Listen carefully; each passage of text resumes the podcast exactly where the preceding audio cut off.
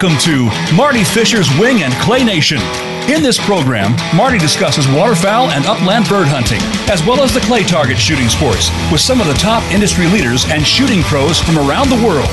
If you're just starting out or you've been hunting and shooting for years, we'll have wing and clay target news and information that you can use. Now, here is your host, Marty Fisher.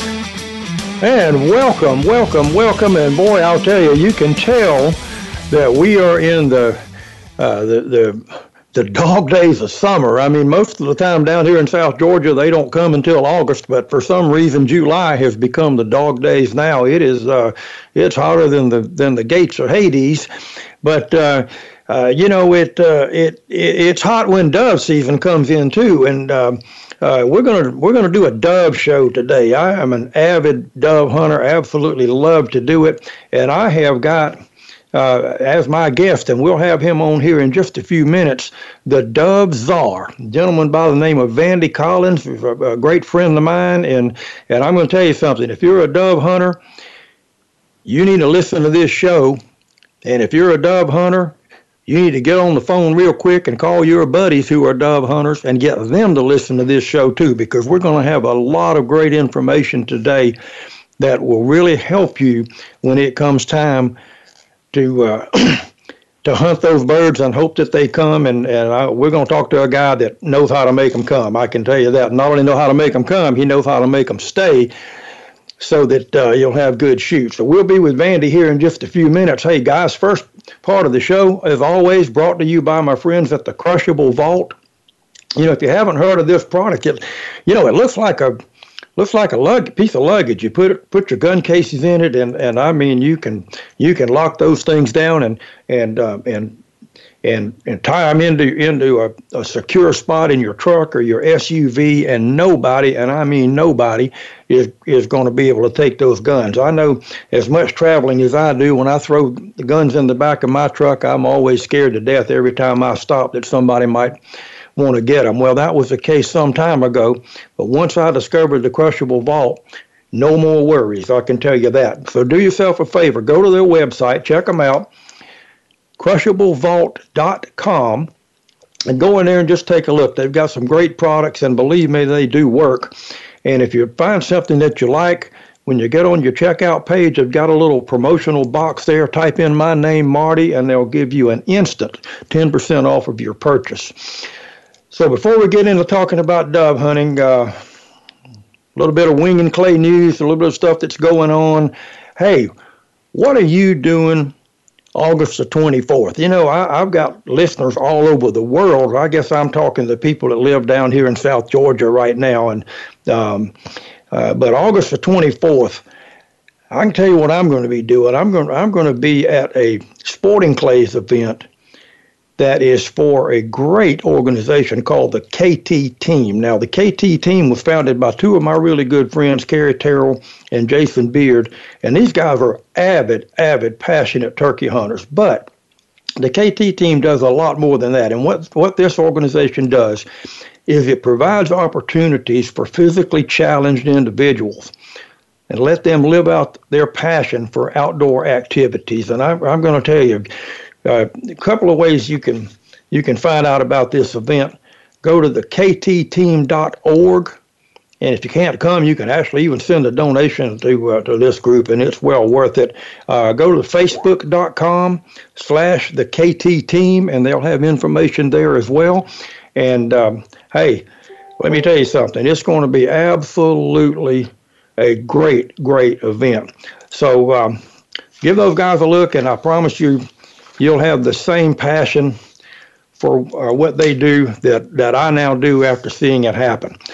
So, hey, what's going on in the world? Well, there's 3,000 plus clay target shooters, youths now, youth kids. I'm talking about high school, junior high, up at the uh, Scholastic Clay Target Program national event at uh, uh, the Cardinal Shooting Center up in Marengo, Ohio, just north of Columbus and that is our future. And I, I you know, this thing will run all the way uh, through the weekend, and and I am excited, excited, excited about how it's going to go. Uh, one of our great our great friends, the Midway USA Foundation, got a brand new uh, director, a, gentleman by the name of Scott Reynolds. Now, why do I bring them up? Because when it comes to, to youth shooting, the Midway USA Foundation assists more than 3,000 youth shooting teams all across the country and has actually donated more than $20 million in cash for these school teams. And that is real. And I, uh, I really applaud those guys. Uh, a lot of great shooting events going on around the country. Um, coming up very shortly, 17th of July through the 21st will be the the um, uh, South Central Regional Sporting Clays at Providence Hill Farm over in Mississippi. That's going to be a great, great event. Uh, the World English is up around Chicago at Northbrook in uh, early August, and a whole bunch of state shoots going on. But uh, boy, there is just so much happening, and and it's it is in July, and we are getting close to dove season. And I want to introduce my my guest and bring him on before we take our first break. Uh, Vandy Collins is known as the Dove Czar, and I'm going to tell you something. I've hunted with Vandy and and uh, talked to him a little bit, and believe me, he is exactly that. Now, this guy grew up down in the in the Black Belt region, I guess, of South Alabama, which is just wildlife everywhere. He went to forestry school, and and landed what I guess he thought was his dream job when he uh, uh, was managing a plantation at the age of 26. Now, Vandy did that for 35 years, stepped away to do his own thing, which really turned out to be managing dove hunting in a big time way. And he actually is an avid turkey hunter like I am, and, and he and his daughter Rita have got a little a little gig going called Turkey Mafia, and uh, I'm going to tell you something. They are as focused on turkeys as as they are on doves. You can count on that. But without further ado, uh, welcome to the show, Vandy Collins. It is great to have you, my friend. Marty, I don't know if I can follow all that. That was that was that was a lot going on there.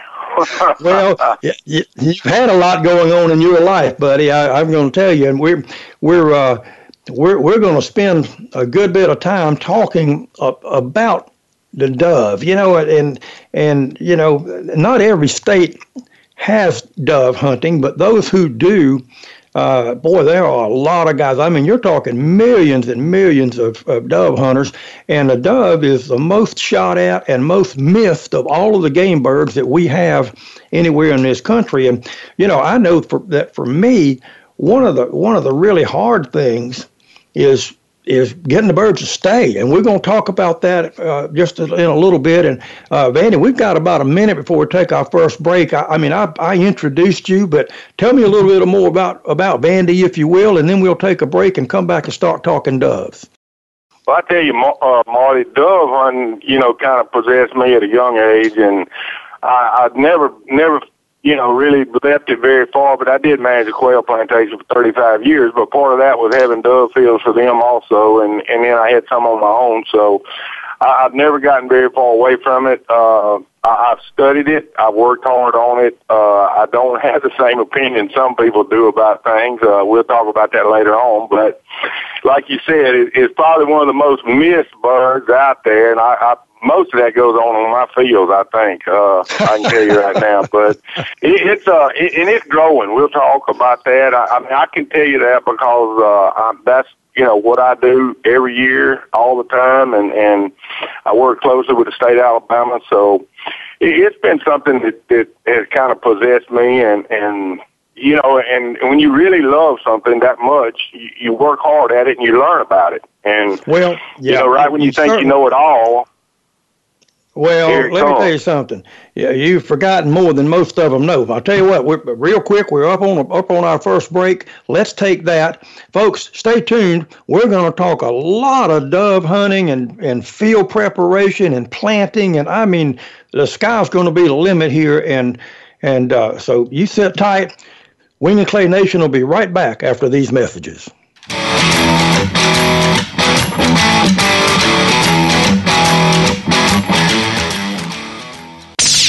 The Internet's number one talk station. Number one talk station. VoiceAmerica.com. Are you ready for a broad look at everything to do with the world of sports? If so, tune in to the Mike Abadir Show. It's a unique perspective to the connections between sports and business. Host Mike Abadir has negotiated numerous deals in the NFL. Along with co host Gino Bacola, Mike will bring his expertise, discussion, and some terrific guests to the airwaves. Listen live for the Mike Abadir Show every Thursday at 4 p.m. Pacific Time, 7 p.m. Eastern Time on the Voice America Variety Channel. Looking for the best show about horse racing and handicapping? Want to play the ponies? Join us every week for Winning Ponies with John Englehart, racing's regular guy, where you'll go inside and behind the scenes with the top jockeys, trainers, agents, and handicappers in the world of horse racing. This show is the perfect complement to the Winning Ponies handicapping website. Listen for top plays for the weekend and the spot play of the week and win prizes just for calling in. Winning Ponies with John Englehart is live Thursdays at 8 p.m. Eastern, 5 p.m. Pacific on the Voice America Sports Network. Have you had a chance to check out Voice America's online magazine and blog? If you love our hosts and shows, check out articles that give an even deeper perspective, plus topics about health and fitness, movie reviews, philosophy, business tips and tactics, spirituality, positive thought, current events, and even more about your favorite host. It's just a click away at blog.voiceamerica.com. That's blog.voiceamerica.com. The Voice America Press Blog. All access, all the time. Ask the experts. Call toll free right now 1 866 472 5787 and ask our All Star team to answer your question. That's 1 866 472 5787. Thank you for calling. VoiceAmerica.com.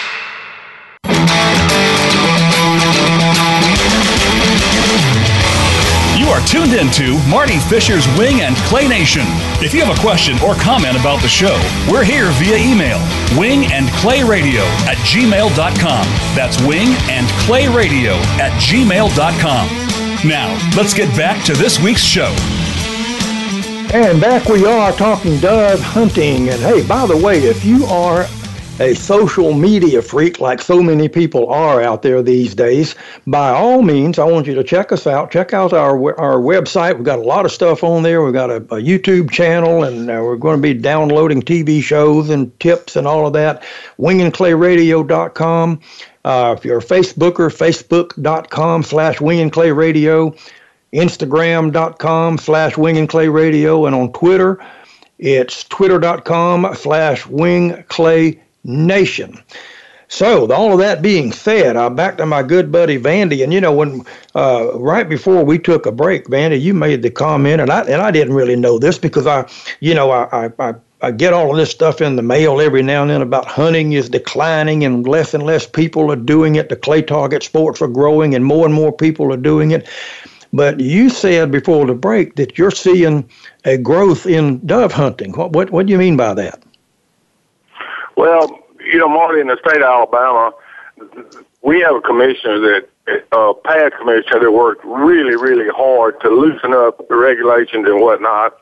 And it was because of declining uh, license sales. I mean, he he went to Atlanta and worked with the federal the guys that, that, that are tend to be a little stricter sometimes, and they negotiated a lot of uh, a lot of deals on, on our on our the way we can prepare fields and and one thing and another, and and it's really loosened up the the regulations a little bit, and it's enabled more people to have doves. And sometimes I don't agree with it because I do a lot of planning and do a lot of work and put and put a lot of work in a field but it has allowed people that have a small tract of land and don't have much time to go out and and and do some things, uh, as in topsoil weed, one thing and another. We'll talk about it later. And therefore, I think the quality of the hunting may be picking up. Uh, mm-hmm. The the social deal is great you know, I'm the very person that'll sit there and argue. You know, folks will tell you they had a good time and this, that, and the other. But let me tell you, they have a good time when they're out of shells. They have a good time when they got the limit and they're walking off the field. They have a good time when they can sit around after the hunt and yeah, yeah, with the people that, that maybe short of the limit a little bit or the people that they beat out of the field. You know, mm-hmm. good hunts create a lot of interest and good hunts make for a fun hunt. And it's for so so long people just said we're gonna have a dove hunt. It's a social thing. We're gonna gather the weekend of the season. We're gonna get together. We're gonna cook hamburgers. We're gonna ice down some drinks, some beer, whatever, and we're gonna shoot some doves and have a drink afterwards. Blah blah blah. And that was fine and good. but when people really started shooting all these targets and got excited about wing shooting, and you know, dove hunting is a logical thing. That's where you go. That's the easiest. It's offered in almost every state, and and and you know, the quality became, uh, you know, it, it, it went to meaning more. I mean, the social aspect is great and good, but like I tell people, when it's all said and done, you don't want to be one of the 15 or 20 people that didn't get the limit. So, you know, good hunts mean a lot, and I think good hunts create more interest. And and uh, state of Alabama and a lot of the southeast are allowing us to do things. You know, we can manipulate feed. Uh, you know, with the silage cutter and things like that. We can do things to have feed. And there's two kinds of of, of of dove hunts. I mean, you know, some people build fields like I do from from the beginning, from scratch, and then other people utilize uh, cropland that has been harvested, and you know that that works either way. But mm-hmm. I just think the quality has gotten better of the hunting, and people are more interested, and and young people that have whether it be guardians or, or whoever, they can get them interested a little fact about the state of Alabama. I work closely with them on the small game. They have public hunting fields, and you know, just like I know, public hunting has got the worst rap in the world over the last 10 or 15 years. I mean, oh, it's a public dove field. Nobody's seen a dove in six months. you know, that that's the deal. You go out there, you pass it on Saturday, and there's not a truck in the field.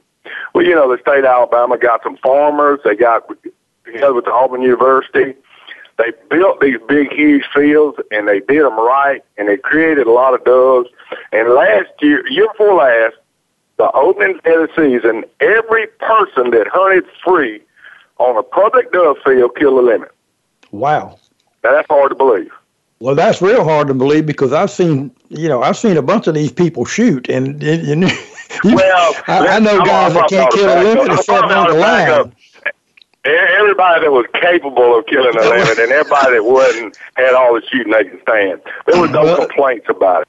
Well, I can so, I can tell you, know, I, I, I had a buddy of mine that uh, uh, he thank goodness he became a decent shot. But when he started dove hunting, the first time he ever went, he he came back and I said, "How'd you do?" He said, "I shot two. I said, "Well, you know, was it a decent? Oh, there were doves everywhere." I said, "Well, what happened?" He said, "Well, the two I shot were sitting on a line." On a power line across the middle of the field. He said, I just couldn't hit them. But, uh, you know, and that's why I said when we started, you know, the, uh, I mean, the dove is, is the, the most missed of all game birds. And when you figure that, you know, the average guy is going to shoot, you know, four or five, maybe six birds for every box of shells that they shoot, you know, it, uh, all you can do is provide the birds. It's up to them to hit them, I guess. Yeah, you know those averages sometimes are misleading. Some of your your active clubs and some of your really sincere, hardcore people, like I've got them that've been hunting with me for forty years, and I mean, you know, they got good dogs and they good guns that fit them, and they shoot a lot of targets during the off season. A lot of them will go to South America in June July. So by the time it gets open here in the states, you know, they're ready to go. Mm-hmm. And but I do entertain corporate deals, and I have had some of the similar things. I mean, you know I've had a guy one time, real quick. He, he finally flagged me down in the field, and he said, "Look, I know you don't want us drinking beer in the field."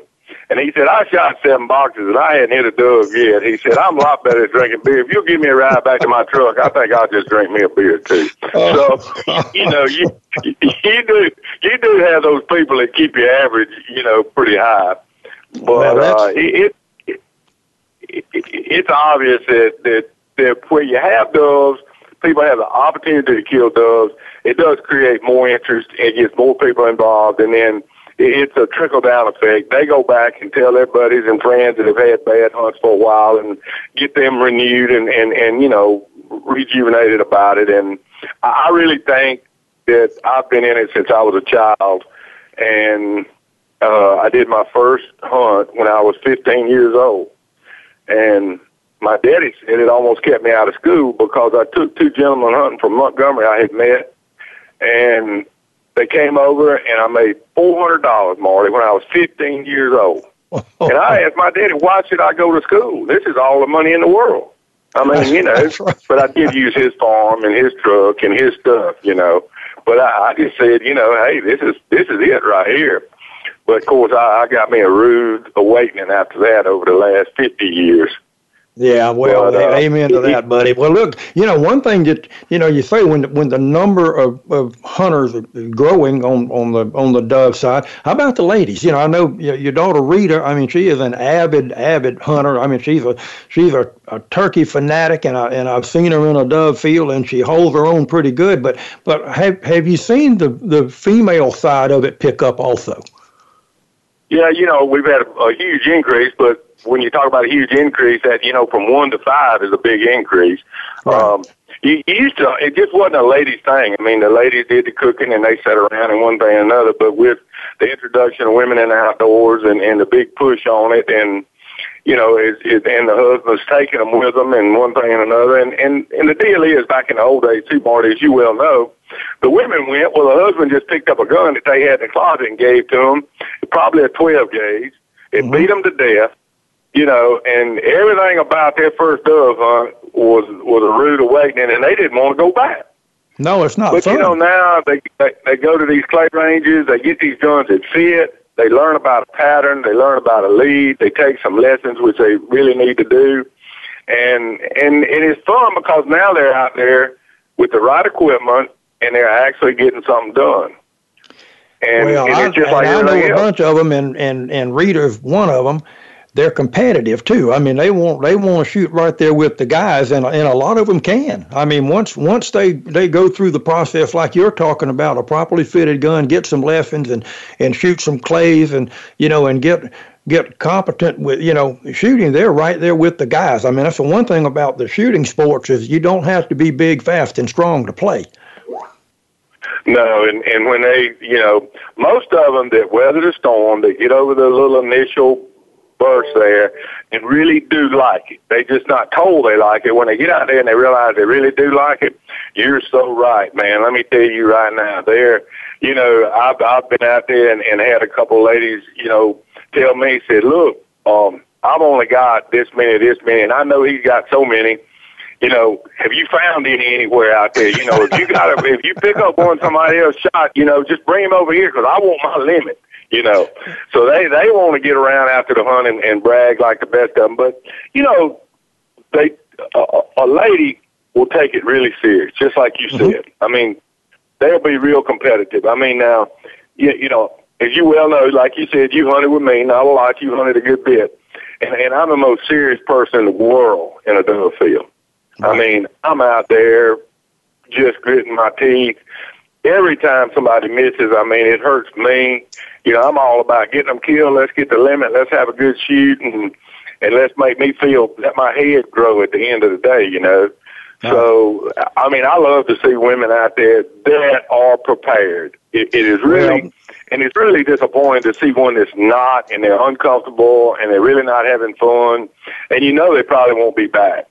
So the ones that just get ready, get the right gun, and and go to people like yourself, and and you know back when Tom Knapp was living, I would have a lady dove hunt here in Alabama, and Tom Knapp would be our guest, and he would take a half a day in the morning and work with them, and and tell them a few things and all, you know, and and we started this lady dove hunt years ago, and I mean it is so competitive, it is unbelievable. Oh, I, but, hey, listen, uh, I know um, how they are. Hey, Vandy, we're up on a break. Let me let's take it real quick, and we'll we'll come back and pick up where we left off here, folks. Stay tuned. Wing Clay Nation with Vandy Collins. We'll be right back after these messages.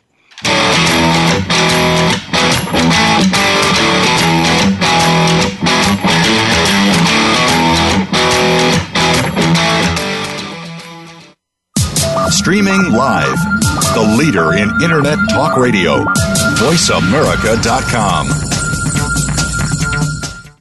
Are you ready for a disaster? If you are like many people in the world, that answer may sadly be no. Disasters happen unexpectedly to people just like you every day. Tune into Preparing for the Unexpected with business continuity and disaster planning expert Alex Fullick. The show will not only help you better prepare for a disaster itself, but also to prepare you, your place of employment, and community for the aftermath, emotionally, financially, and with a better level of awareness and a stronger feeling of resiliency. Tune in Thursdays at 9 a.m. Eastern Time, 6 a.m. Pacific Time on the Voice America Variety Channel.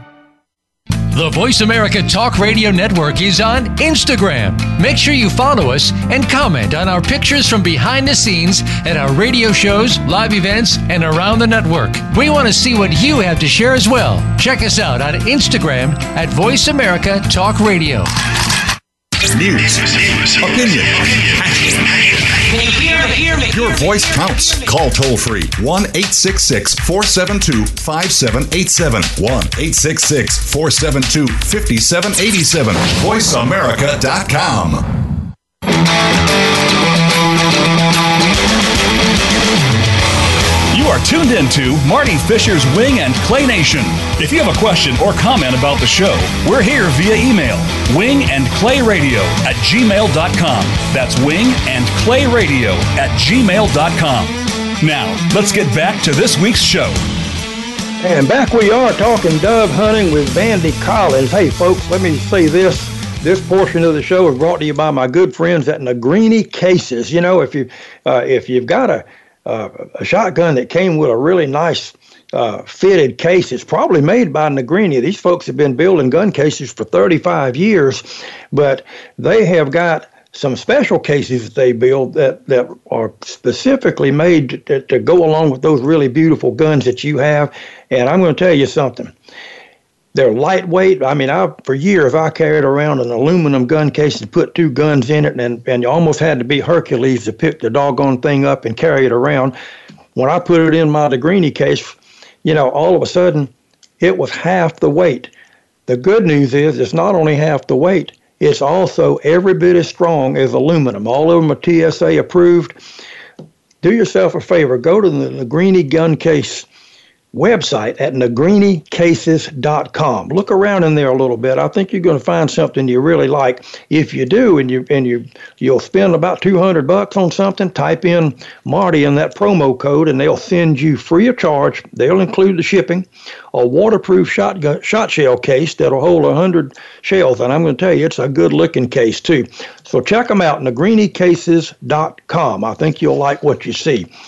Now I want to get back to Vandy. You know, we you kind of breathe. We were rolling here just a little while ago talking about the ladies and all of that kind of stuff. And one of the things that you said, uh, you know, about about the hunters that when we talked about the average, you know, could be a little bit skewed because some of these guys are really good shots. One thing I did hear you say was that they got good dogs. Now, I've been on a bunch of dove hunts, Vandy, over the years, where I don't think that a lot of the dogs that I've seen are very, very good. I um, uh, was fortunate enough to have the first ever chocolate Labrador Retriever in history to have two master hunting titles.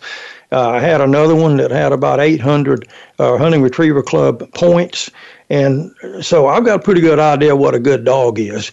But um, I'm sure you've seen it. You know, some that you that you wish they would have left home, and some that you're happy to have. Tell me a little bit about your thoughts on on dogs and doves.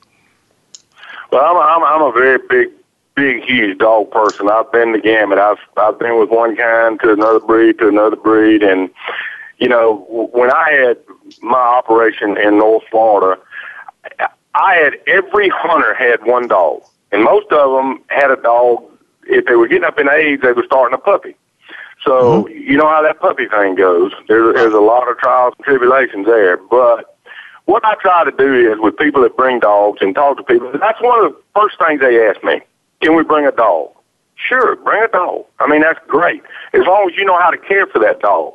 Early in the season, it's going to be hot. It's going to be real hot. And, and mm-hmm. some dogs are more susceptible to heat. Some, you know, get along with it better. Some get excited and freak out. And then the, the, their boss, their master gets excited and doesn't really know how to tend to them. So, you know, I, I tell them it's going to be hot. I ask them, do they hunt the dog? Is the dog a veteran dog? Has he been around a long time? You know, have you food with him a lot? And they, and they may tell me, and a lot of people will come out and tell you, no, this is a new dog. Would you put me off by myself somewhere so he won't mess everybody else up? Well, when they when they tell you that, it's a great opening because you've mm-hmm. always got the edge of a field. You can put them over somewhere, and they'll say, "Well, let me work my dog a little bit and shoot a few and see how he's going to be." And I'll give them a little time, and then if I work, and then if the dog's doing fine, I'll work them back into the field. Occasionally, I have the dogs like you're talking about that the people holler and they they scream and they holler at the dog. Well, you know, it, it's easy for me I'm always in a buggy riding most of the time or, or walking. You know, I just will go over there and tell them, look, we need to get the dog caught up. Let's cool him down. Let's put him in the truck and air conditioner. Let you know. Let's do something with him. It's just not working. You you try to be as nice and polite as you can because you know people love their dogs. I mean, Absolutely. they love their dogs like they love their children. Mm-hmm. But I, I really, because people know me, most of the people that hunt with me know me. I, I really don't have that many completely out of control dogs. Now I had a big hunt two years ago, and a guy came in with a dog. That dog weighed about 120 pounds. I think it was like a wolfhound or something like that. I forget what it was, but finally after I got through talking to him, and one thing led to another, we got ready to go to the field. He said, "Can I leave the dog the dog in the bar with the air conditioning going?" And I said, "Yeah, that'll be fine." Well, my wife called me in about an hour. That dog had gotten out of the bar, was running in the yard, and was about to pass out in the yard looking for a ball. So I had to get the guy, get him back over there, catch the dog. So, you know, you run about all kinds. But dogs are changing also, Marty. You, mm-hmm. you spoke about a chocolate lab. You know, labs are great companions. They're great hunting dogs. And they, they, because there's more duck hunting really that, that's, that's advertised. It's seen on TV you see more labs, and people think labs are the predominant dog in the retriever world today. But mm-hmm. I will mm-hmm. tell you firsthand, in the dove hunting world, English Cocker Spaniels have just about taken over. Uh, yep. They've taken over our household. I know that. We, uh, we went from black labs to English Cockers, and you know, it's it's been a great change for us for several reasons, and and the main reason is they can stand the heat. They, their hair's thin, but no matter what dog you've got out there, Marty, people have to be able to recognize when a dog's getting hot. Uh, I mean, I had a guy last year that is one of the greatest hunters I ever had, and he loves his dog. And I rode by him and I looked at him and I said, "Man, that dog's about to go." And he said, "Well, she's hot." I said, "No, she's more than hot." And you know, we we've learned these lessons over the years, Marty. You know, you you mm-hmm. don't throw a dog in a pond to cool them down. That's the worst thing you can do. That's a steam bath. You can turn the dog over and ice his belly down with ice water or something, or get some cold water inside of him. You can cool him down from the inside out. But you just have to put your gun down and take time and cool them down. But the dogs are, are now changing. The labs that are low key, that aren't your big open, you know, field trial dogs, they mm-hmm. seem to be, do good in the dove field because they can maintain and, and keep their hyperness under control. And that and that's where your little English cockers come in. They just have been the dog of choice. I don't really know what got them started, but they started in North Florida. I think it's buggy dogs riding quail buggies. And, and that's where, I, that's where I've seen. Well, yeah, I've seen a lot of cocker, you know, English cockers, you know, doing exactly that. You know, they're they're they're pickup dogs on on quail wagons.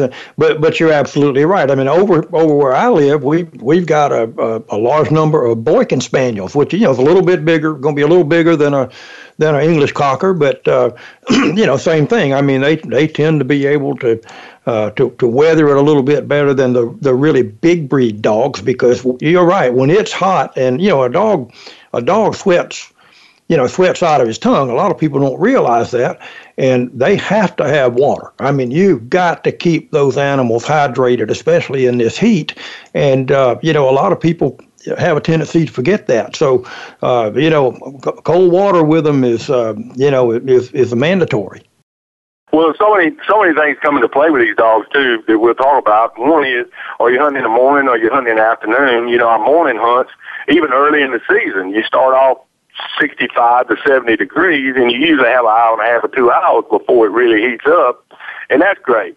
And then my hunting is all the way through to January. This year it'll be the middle of January.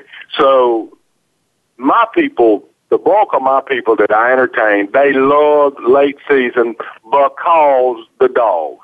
Mm-hmm. They can really enjoy their dogs a lot more, and and then it's more comfortable to them also. Most people would a lot rather shoot doves in a coat than they would in a t-shirt. Right. Um, and and so therefore, our late season hunting is really important. But it's I'm gonna say it's fifty percent as important because of the dogs. Because people with these labs, these big hot running dogs and all, they can go out there and enjoy it. The dogs can enjoy it, and and you know you've seen them all your life. These dogs that are that are cool, that are under control, they're just so much better in the field. Well, when, when they get hot, my daddy used to call it getting addled, but when they get hot, they just kind of, you can watch a dog, and I'll tell somebody, man, you need to put him up. Because I'm on the outside looking in, you know, I'm not the guy with the uh-huh. gun in my hand. I'm riding around helping everybody, and I see things that other people don't see.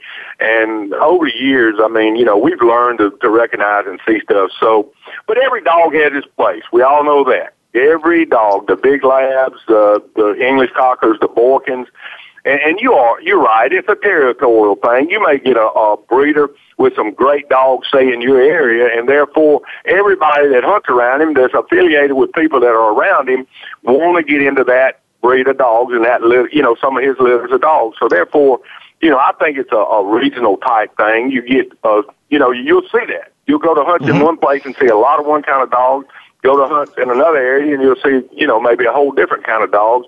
And it's usually because they're good breeders or good trainers in that area that have those dogs. Right. Well, without we've got we've got a you know a minute or so to go. Well, about two minutes actually before have to take a break. Now you you mentioned morning or afternoon. What what do you think? You know, yeah. I mean, you have clients that that want to hunt morning, afternoon. Uh, give me your philosophy on that, Vandy. You know, here we go, here we go, here we go. Let's balance one hand against the other hand mornings and afternoons. You know, mornings are pretty predictable. You're gonna have a handful of those coming to break of daylight when you have to be very, very, very careful because they're gonna be low. You know, I always say if you get you two, three, or four at that first little rush, and then believe it or not, this is true to form anywhere in the country you hunt, pretty much. You can go to the truck and get a cup of coffee because you're gonna have a 15 to 20 minute lull before the birds really start trickling in and coming on in. So mm-hmm. the morning hunting is predictable. The afternoon hunting, you, you say we're gonna get the field at two. Next people say, well, you said the birds won't come to four. I said, yeah, but I don't want to get there at three thirty and have a field full of doves, so we're gonna get there at two to make sure we're there when they come. So you know, there there are pluses and minuses to each side of it. I love the mornings; they're predictable. I have to be a lot more careful with my hunters because of safety. Safety right. is a, a, a lot greater issue in the morning. Mm-hmm. Well, make no mistake. When those birds come in in the morning, they're coming in on the deck, and that is, uh, you know, you're absolutely right, and that's a that's something that we really got to be careful about. Now, Vandy, we're more, you know, we're just flying through this show, and we we've got to get into into talking about planting fields and all of that kind of stuff. And uh, we're up on our last break, and we're going to do exactly that when we come back after this break, folks. Vandy's going to give you some secrets about planting and, and harvesting and holding birds right after these messages on Wing and Clay Nation.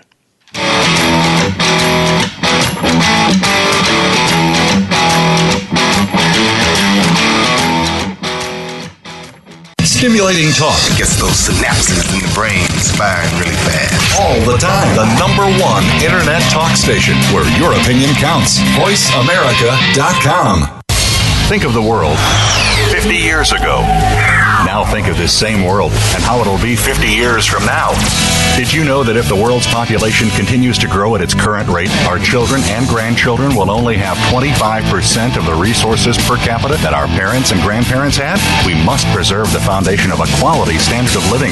That foundation starts with Go Green Radio. Join your host, Jill Buck, for Go Green Radio every Friday at noon Eastern, 9 a.m. Pacific on Voice America.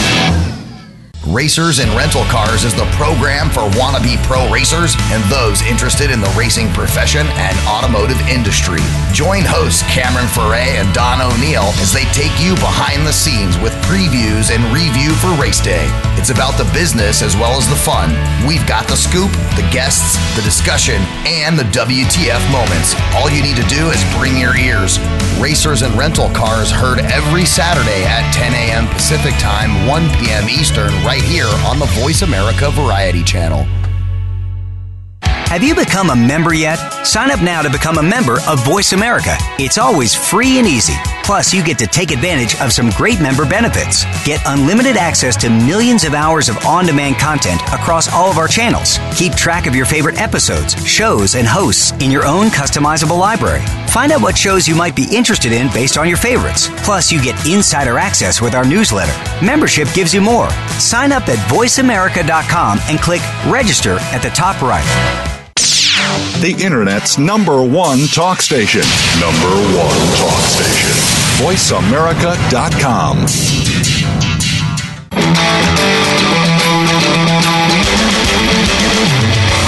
You are tuned into Marty Fisher's Wing and Clay Nation. If you have a question or comment about the show, we're here via email wing and clay radio at gmail.com. That's wing and clay radio at gmail.com. Now, let's get back to this week's show. And welcome back to Dove Talk with the Dove Czar, Vandy Collins. And boy, I'll tell you, we, Vandy's throwing out a lot of really good information there, and we're getting ready to have the real meat and potatoes of this thing. But uh, you know what? If you guys are podcast listeners, I know you can't listen to shows live every time. Uh, you know, people are busy.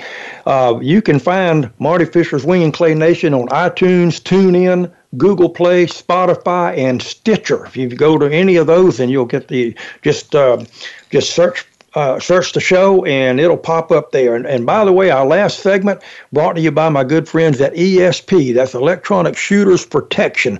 You know, uh, and um, boy, if you could ever find a place to, to need really good hearing protection, it's in a dove field because there's a lot of shooting going on. So do yourself a favor, take a look.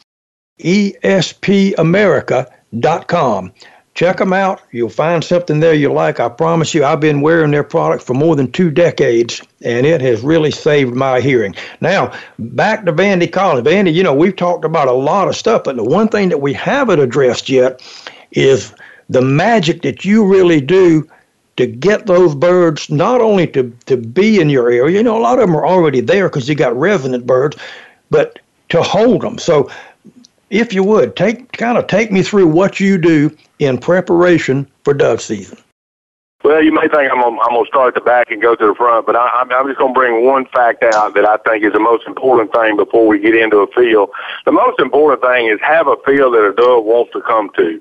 Uh, I've told people uh, that ask me, and, and I've spent the better part of my life trying to learn everything there is to know about it, and I feel like I've come a long, long ways. But every year, or every so often, I get a little new information. But go in your area, and and I would tell anybody, spend your money on location. You can you can do the fields okay.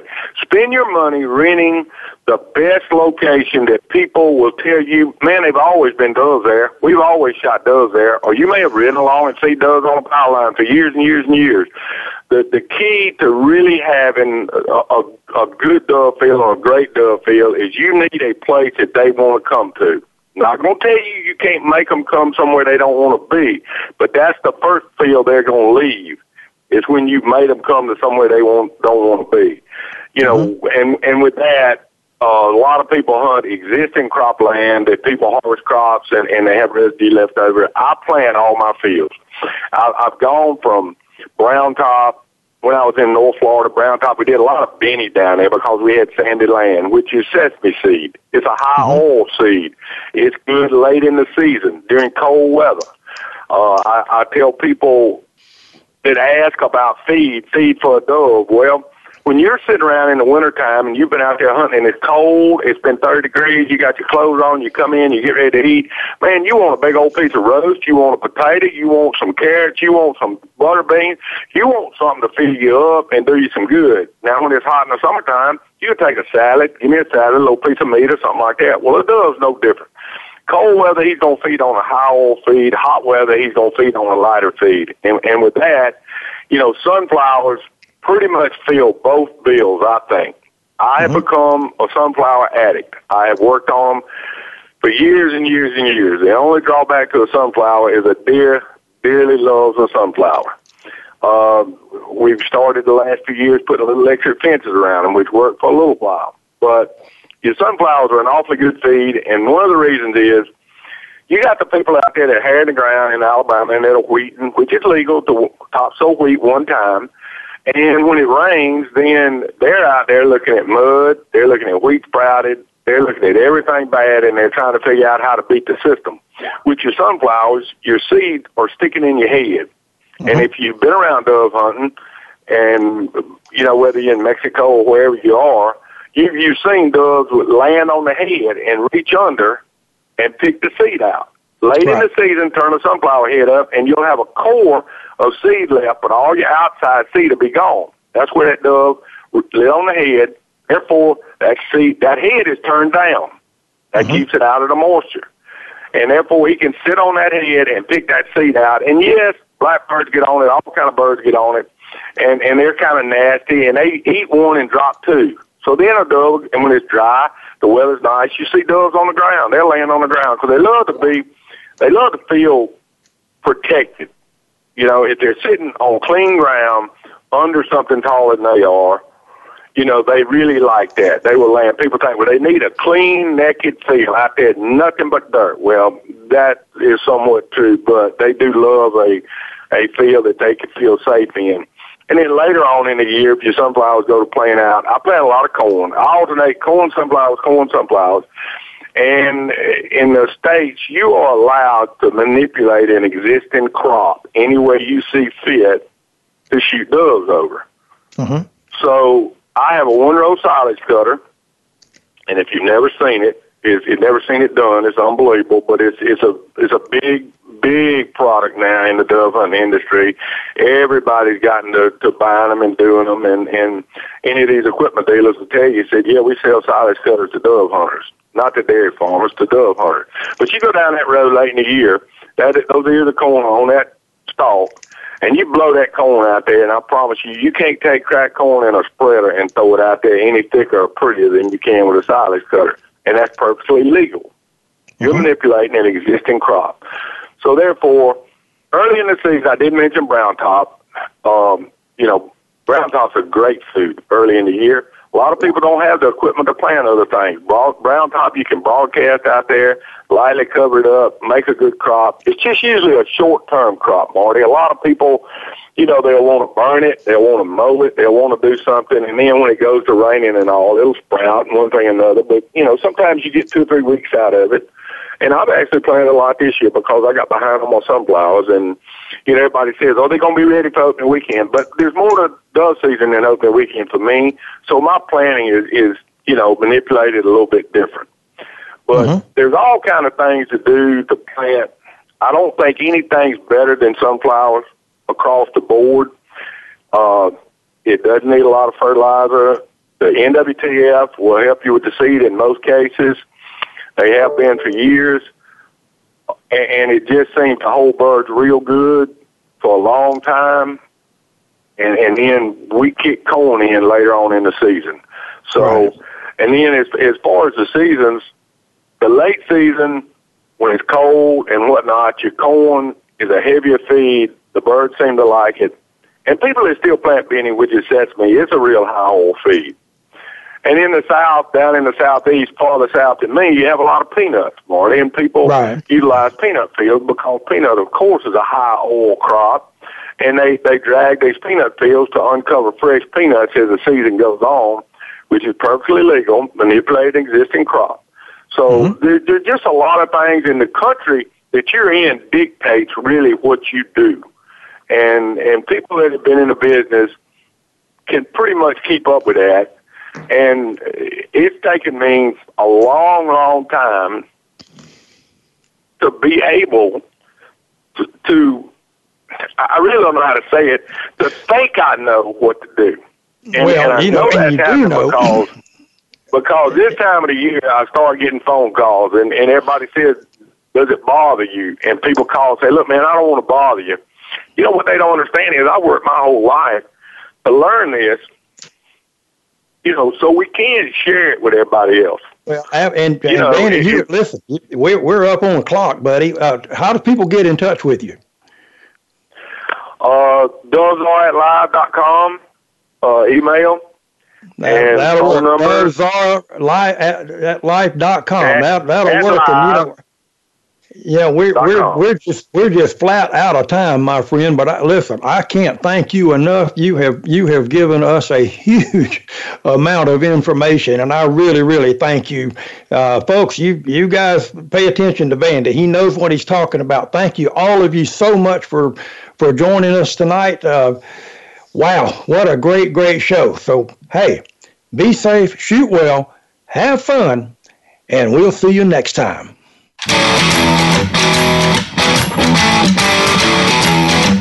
Thank you for listening to Marty Fisher's Wing and Clay Nation. Please join Marty again next Thursday at 6 p.m. Eastern, 3 p.m. Pacific on the Voice America Variety Channel. Until next week's show, think safety first and good shooting.